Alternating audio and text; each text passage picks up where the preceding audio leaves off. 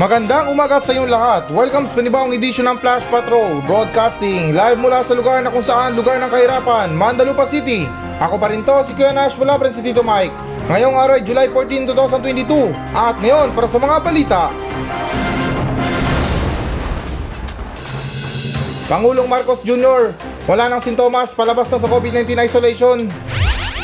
DSWD Chief Tulpo, sinabing dalawang empleyado ang narilib dahil sa attitude. Ontiveros, hinihimok si Marcos Jr. na kumilos na mabilis sa pagtukon sa krisis sa pagkain, inflation at kahirapan. Custom, itinigil ang pagsira ng mga smuggle na sasakyan, isusubasta na lang. 68 years old na lola, nakapagtapos ng junior high school sa Quezon.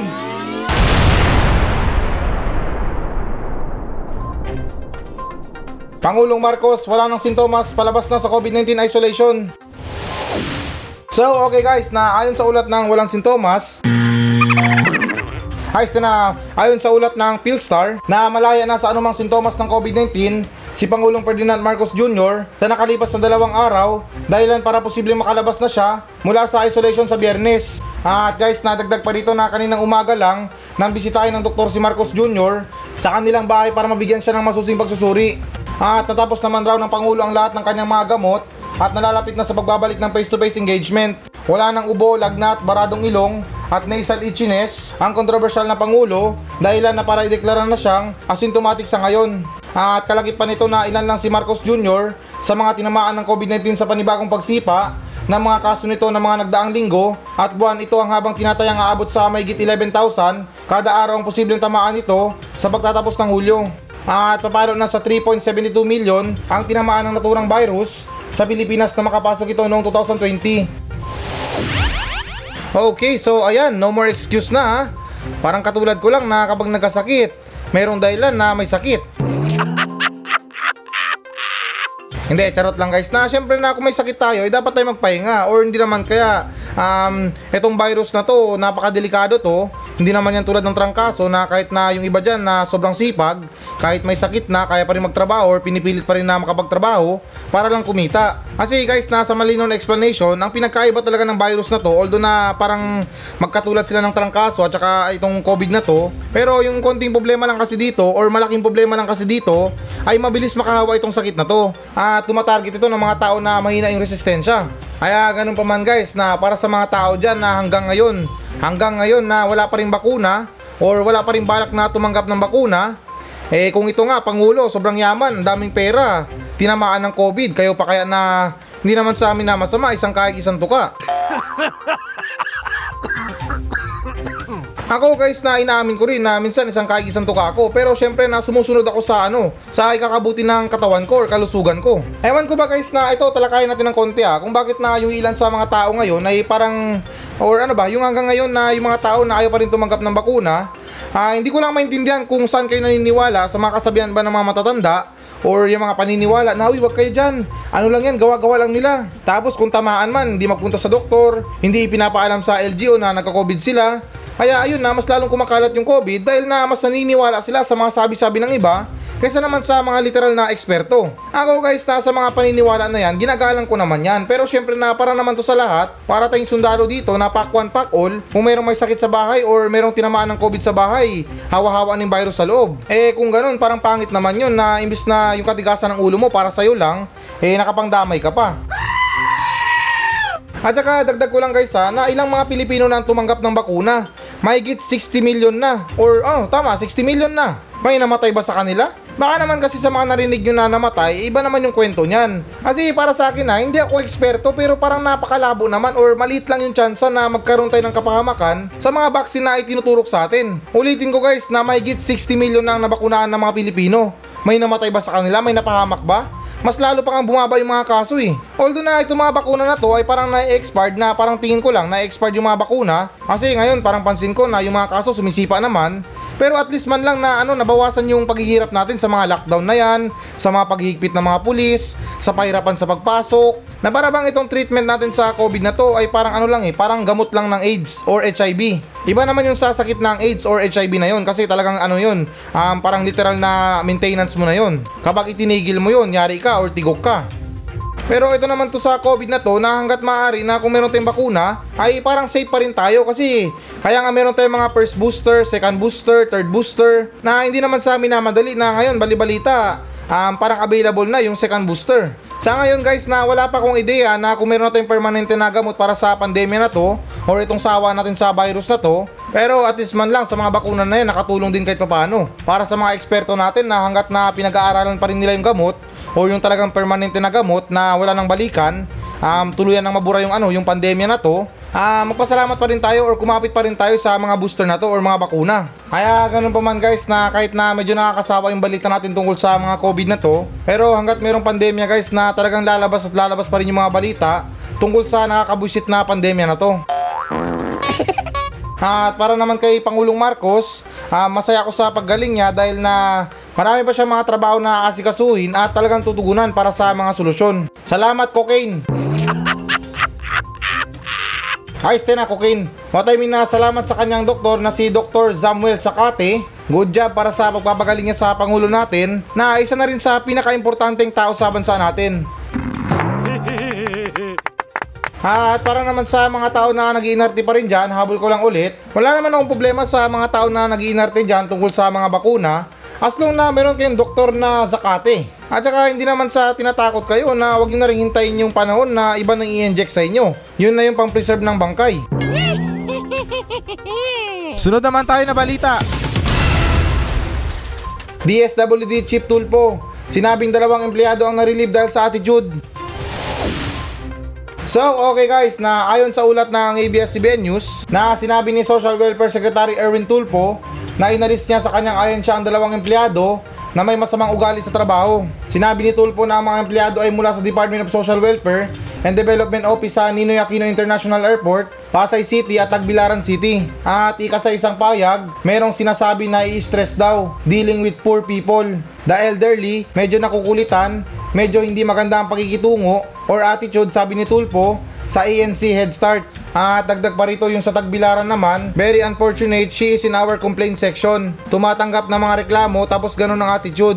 She will have to undergo retraining. Sinabi ni Tulpo na patuloy niya pinapaalalanan ang kanyang mga empleyado bawat linggo na ang trabaho natin ay tulungan ng mga taong ito. At sa parehong panayam na sinabi ni Tulpo, na ipinangako niya sa kanyang mga tauhan, lalo na ang 11 contract of service na mga manggagawa na magkaroon sila ng mga trabaho hanggang 2028 basta gagawin nila ang kanilang trabaho.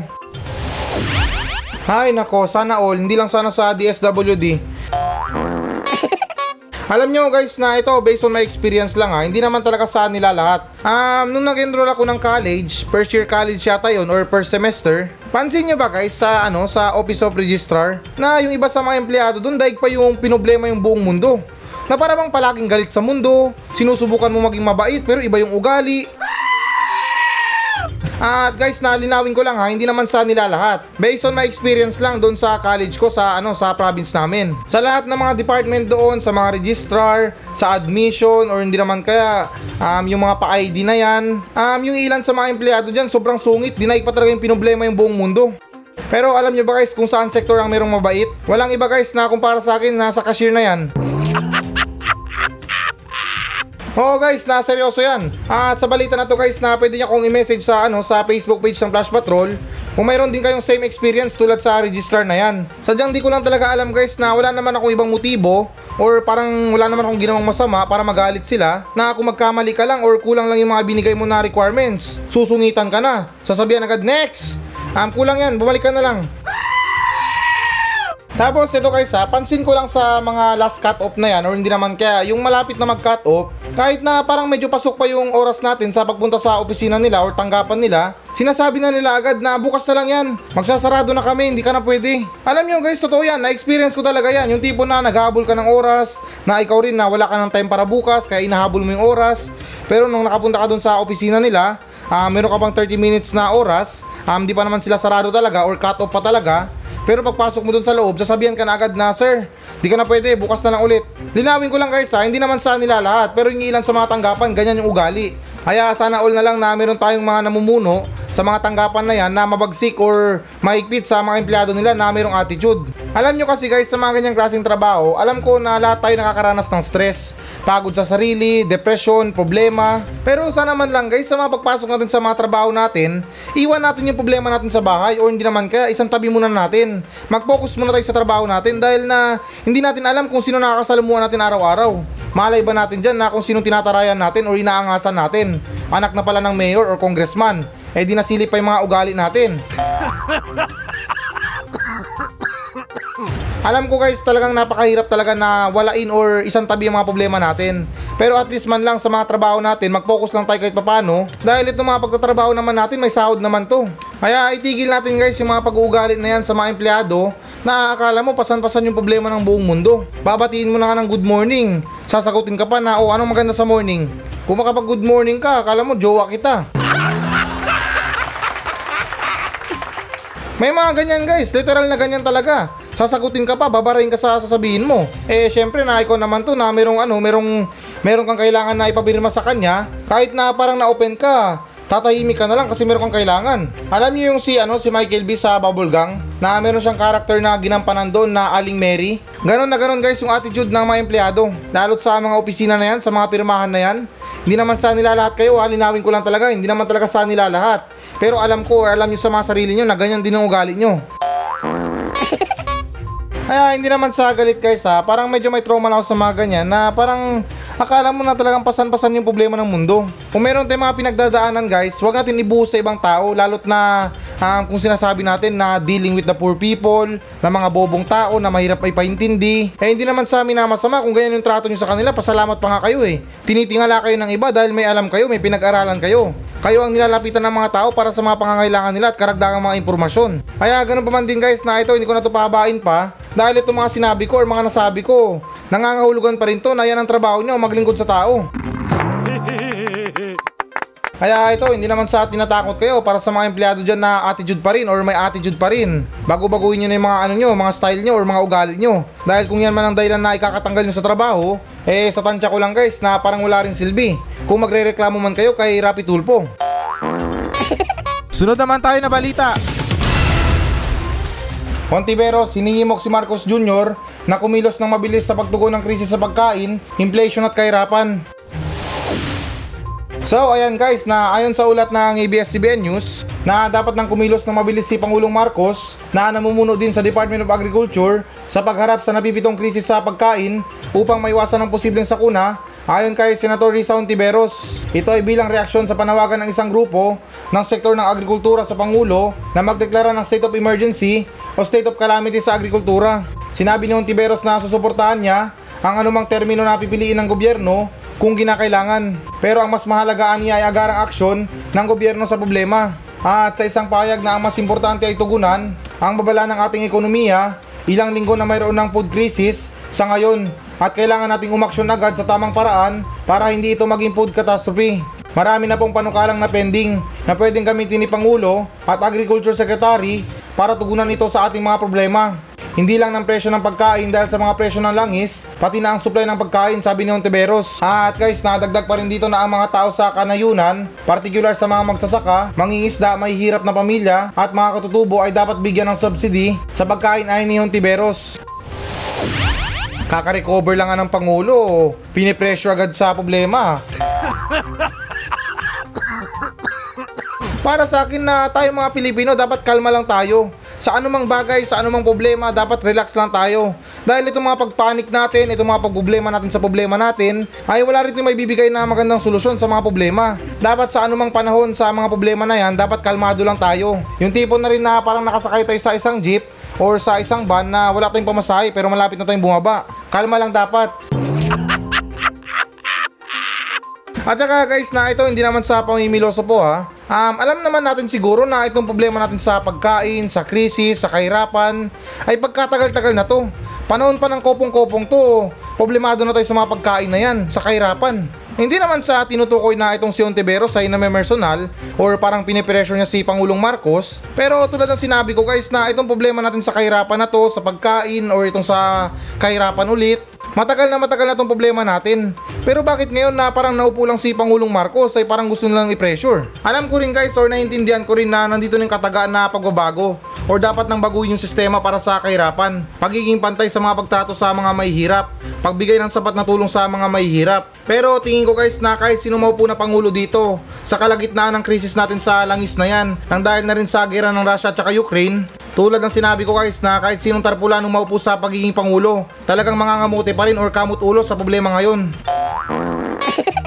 Ako guys na based on my experience ha, um, itong sasabihin ko na bale parang tinutunin ko tong treasure or parang tumatak to sa isipan ko na sinabi sa akin ng chewin ko bago siya pumanaw kasi nung dati na nung bata pa ako ay nakaranas kami na hindi kumain ng isang araw or buong araw hindi kami kumakain.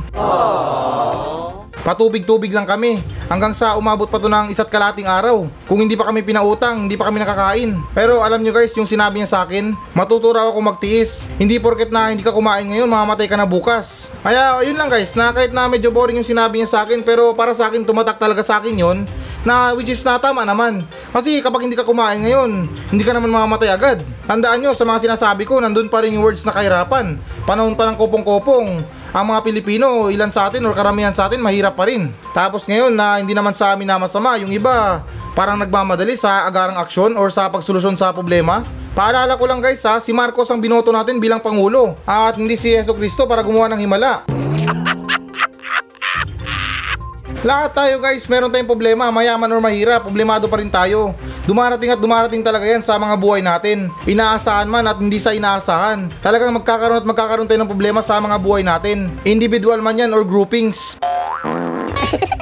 Kaya ganun pa man na hindi naman talaga sa akin nakampihan, kaka-recover pa lang ng Pangulo natin mula sa COVID-19, eh hayaan mo natin siya makapag-isip para sa mga solusyon na yan. Yung mga solusyon sa problema guys, nasa paligid lang yan. At kung literal na problema talaga para sa pangkalahatan, yung naghahanap dyan yung utak natin at hindi yung bunganga.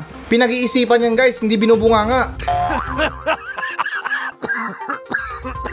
Kaya sa idea ko guys na wala man ako malinaw na idea kung ano pa talagang solusyon sa kahirapan na to or sa ngayon na kinakaharap natin na problema pero tingin ko naman na parang gigil na gigil si Pangulong Marcos dito sa mga paglutas sa mga problema. Sadyang napurnada lang siguro dahil na nagka-COVID siya. At saka guys na ito habol ko lang ha, hindi naman sa pamimersonal ha. At correct me if I'm wrong ha, pero may karapatan ba ang isang senador na pagmadaliin ng isang pangulo?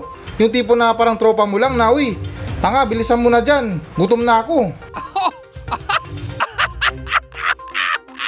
Ewan ko lang guys ha, kasi pangulo yan. Kumbaga siya ang pinakamataas na posisyon sa Pilipinas or sa bansa natin. Kaya hindi mo siya pwedeng pangunahan sa mga plano niya. Kaya hindi ko lang alam talaga guys ha, pasensya na sa mga words ko. Pero parang nakakatakot naman kung ipagmamadali mo or parang or what I mean na madaliin mo yung Pangulo sa mga plano niya dahil lang sa kadahilanan na matagal natin pinoproblema. Tulad ng sinabi ko, itong kahirapan na to, pagtaas ng mga presyo ng bilihin, pagkagutom. Matagal na to guys, kumbaga ilan sa ating mga Pilipino immune na sa mga ganyan. Dahil tulad sa Mandalupa na pinamumunan ni Mayor Cookie, um, yung kahirapan dito parang tradisyon na. Masama ang tingin sa'yo ng kapitbahay mo kapag nakaluwag-luwag ka. Nagpagawa ka lang ng bakod mo, sasabihin na, uy, nagtulak na yan kaya may bakod na. Sunod naman tayo na balita.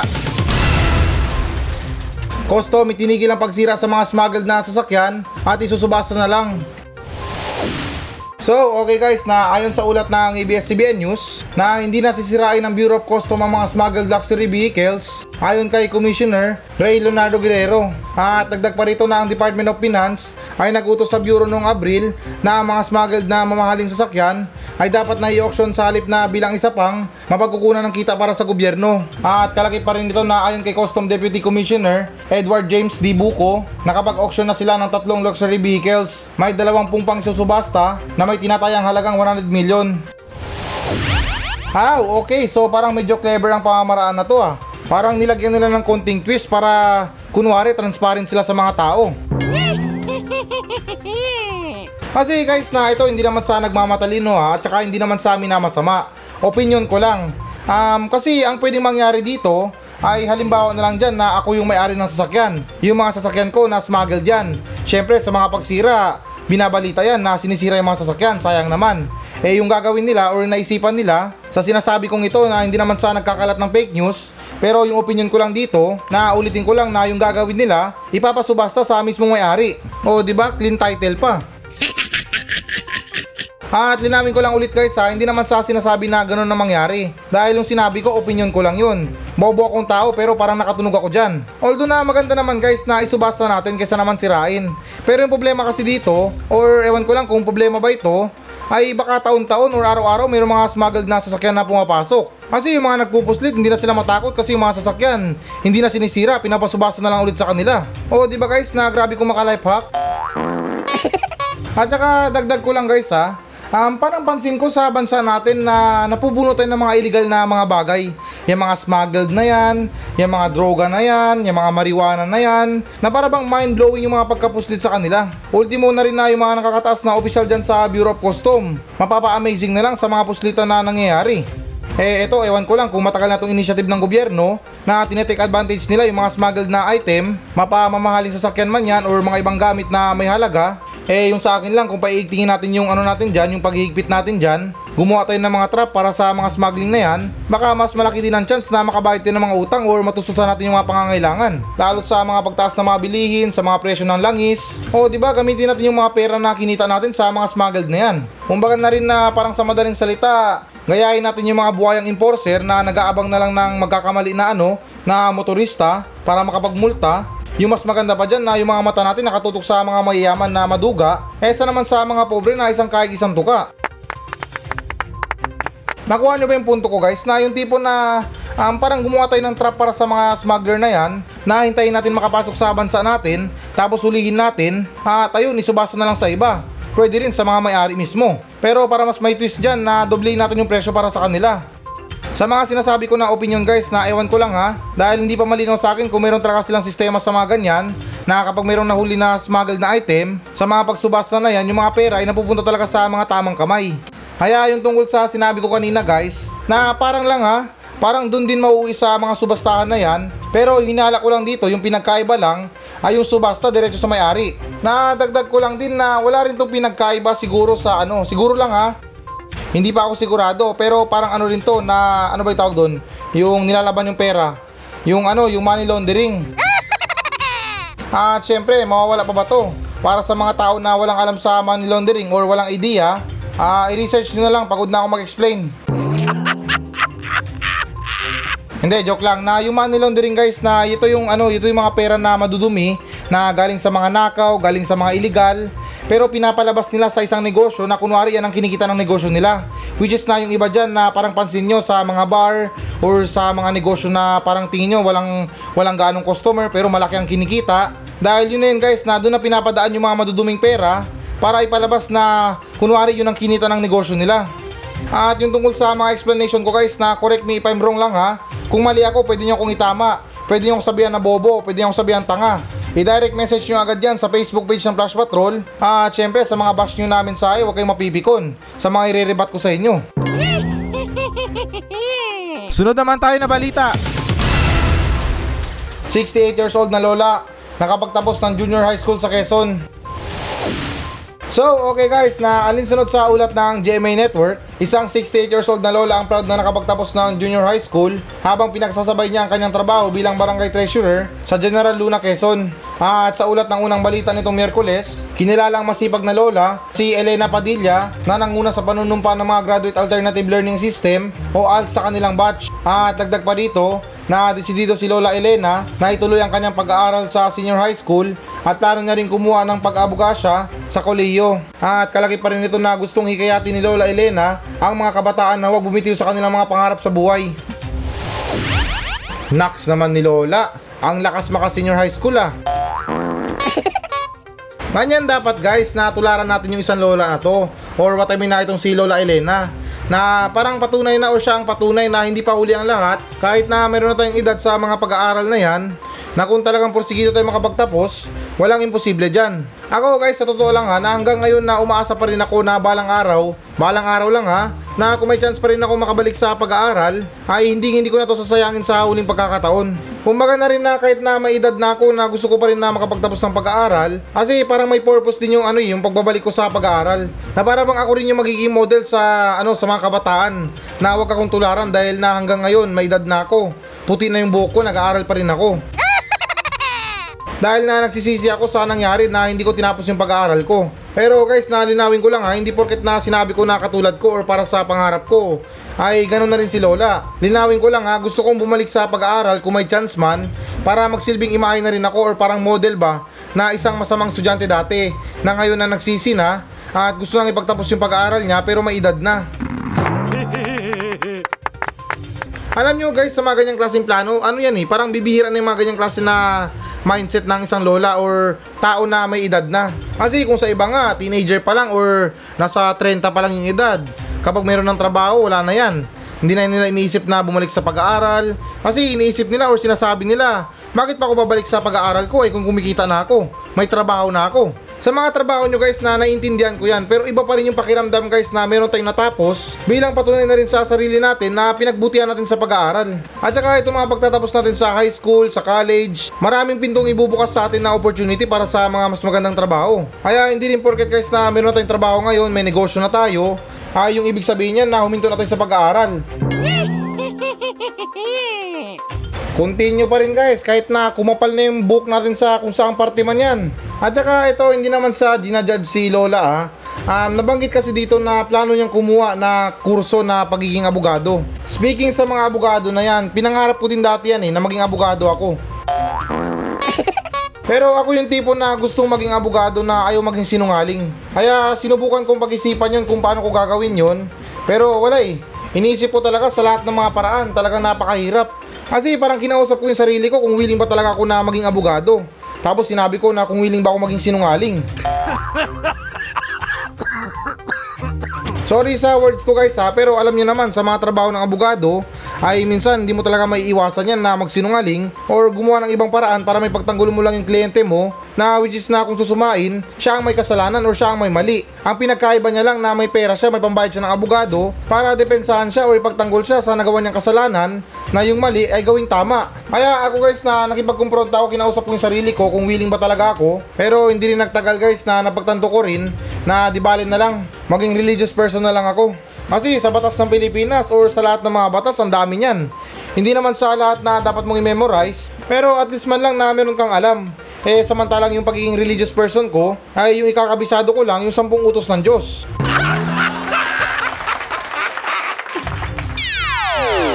So, ayan guys, na ito na ang pinakahihintay nyo. Magbabasa na tayo ng audience mail.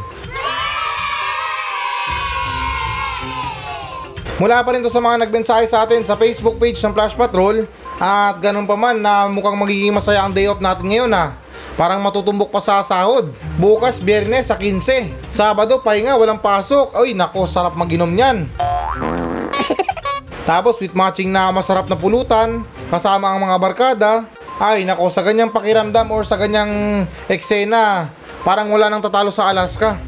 Hindi, biro lang na parang wala nang tatalo sa sarap na kasama ang barkada at kainuman mo pa. Pero ito guys, na munting paalala para sa mga nagiinom dyan, um, yung pulutan, pulutan lang ha. Yan ay mga manok, mani, or hindi naman kaya sisig. at kung wala na tayong pulutan or naubusan na tayo ng pulutan, ah, itigil lang inuman session. Sa mga hardcore dyan, tuloy nyo lang. Pero kung sa mga mahilig sa pulutan, itigil nyo na. Baka mauwi pa yan sa pulutan na pagchichismis sa mga barkada nyo na hindi pumunta sa inuman. Diyan na magsisimula na, uy pre, alam mo ba si ano? Bad trip ako dun eh. Iba kasi ang ugali nun, kuripot yun. Ay, nako, sa mga ganyang chismis na yan guys, or sa ganyang mga pulutan, usapan, mas maganda na itigil nyo ng inuman nyo kaysa naman na pag-usapan nyo yung mga tao na wala naman dyan. Tapos kung kaharap natin kung sino tayong anghel na kumakapagsalita sa kanila na, Uy pre, kamusta ka na? Mag-iingat ka parati pre ha? Sus, napaka-plastic naman oy. Pero anyways guys, na reminder ko lang yun or paalala ko lang sa inyo na kapag wala ng pulutan, itigil na bago pa tumauwi sa mga pulutan natin sa mga chismis tungkol sa mga barkada natin na wala sa inuman. At okay na, dito naman tayo sa nagmensahe sa atin na ito mensahe na to ay nagmula kay Mikael Quezon. Siguro kamag-anak to ni Manuel Quezon. Hindi, joke lang. Na ito yung sinabi niya. Good morning Kuya Nash. Pa-shoutout dyan sa mga barkada ko. No need to mention na ang mga pangalan nila, pero please lang paki-mention yung pangalan ko. Punong-puno na ako sa ugali nila na mahilig maghiram ng motor pero hindi binabalik ng maayos. Tapos yung malala pa dun Kuya Nash, wala pang gas. Mas pabor sa kanila ang gasgasan kesa naman sa gasan. Kaya nakakadala Kuya Nash na magpahiram ng motor lalo't sa mga barkada ko na akala mo sila ang may-ari. By this time Kuya Nash, sobra na sila. Bahala na sila kung anong isipin nila sa akin, pero nakakadala na yung ginawa nila sa motor ko. Sumemplang na nga, wala pang gas. Kaya malaking shoutout sa kanila Kuya Nash at very proud na nakikinig ng Flash Patrol dito sa Bigan. Ah, okay. So, ayan na talaga. Yan talaga ang problema natin sa mga pagpapahiram. Na ikaw na nga to naging mabait sa kanila, tapos yung masakit pa dyan, ikaw pang napapasama sa mga aksidente nila or sa mga kasalanan nila. Alam mo pare ah, or para sa mga listeners ko, eto real talk to ah, minsan di rin masama na maging kuripot tayo sa mga bagay na meron tayo. Lalo't na hindi naman tayo mga anak ni Elon Musk para magsayang ng mga gamit, or kahit na masira yung gamit ay okay lang sa atin. Kasi alam niyo yung mga gamit na pinaghirapan natin. Inipon natin ng ilang buwan, ilang taon para mabili lang, tapos sisirain lang ng ibang tao. Ay naku, kung para sa akin lang talaga napakahirap ng ganyan. Tawagin nyo na akong madamot, kuripot, masama ugali. Pero pasensya na, pagdating sa usapin na pag-iingat sa kagamitan ko, talagang masailan ako dyan. Kung sa pera na baka siguro na maasahan nyo pa ako. Pero kung sa mga kagamitan na yan, ah, dapat meron tayong kasunduan dyan. At okay, na doon tayo sa pinapa-shoutout ni paring Mikael Quezon na malaking shoutout sa mga barkada niya dyan sa Bigan City na mahilig manghiram ng motor pero hindi binabalik ng maayos. Naintindihan ko yung mga pagkakaibigan nyo pero kung usapin sa mga bagay na mahirap nang ibalik or parang medyo matagal na palitan, eh mag-ingat tayo lalo't na yung mga kaibigan natin hindi naman anak mayaman yan. At oo, dagdag ko na maging sa mga anak ng mayaman, hindi porket na mayaman din sila, um, balasubas na tayo sa mga gamit na hiniram natin galing sa kanila. Kasi ito, habol ko lang ha, yung mga paghiram na yan guys, isipin natin na hindi lang gamit ang hinihiram natin, kundi pati na rin yung tiwala ng tao. Kaya sana man lang sa mga paghiram ng mga gamit na yan, na lagi nating isipin na hindi lang gamit yung hinihiram natin. Na ulitin ko lang na pati yung tiwala nila sumasama na dyan.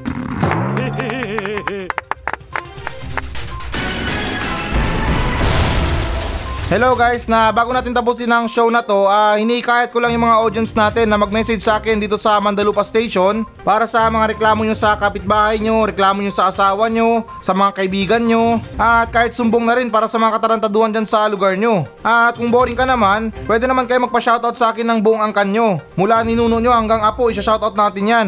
Kaya guys, na ano pang iniintay nyo? Magmensahe na kayo dito sa Facebook page ng Flash Patrol at nakakaasa kayo na walang minti sa mga pa-shoutout nyo. Paki-like na rin ang Facebook page ng Flash Patrol. Maawa na kayo, desperado na ako sa buhay.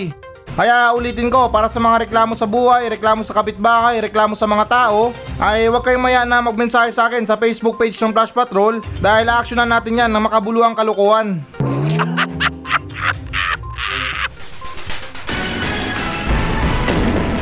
So yan muna mga balita ng Flash Patrol sa araw na to. Maraming salamat sa pakikinig. Ako pa rin to, si Kuya Nash. At maraming salamat ulit. Wala pa rin si Tito Mike. Masayang masaya ako. At goodbye!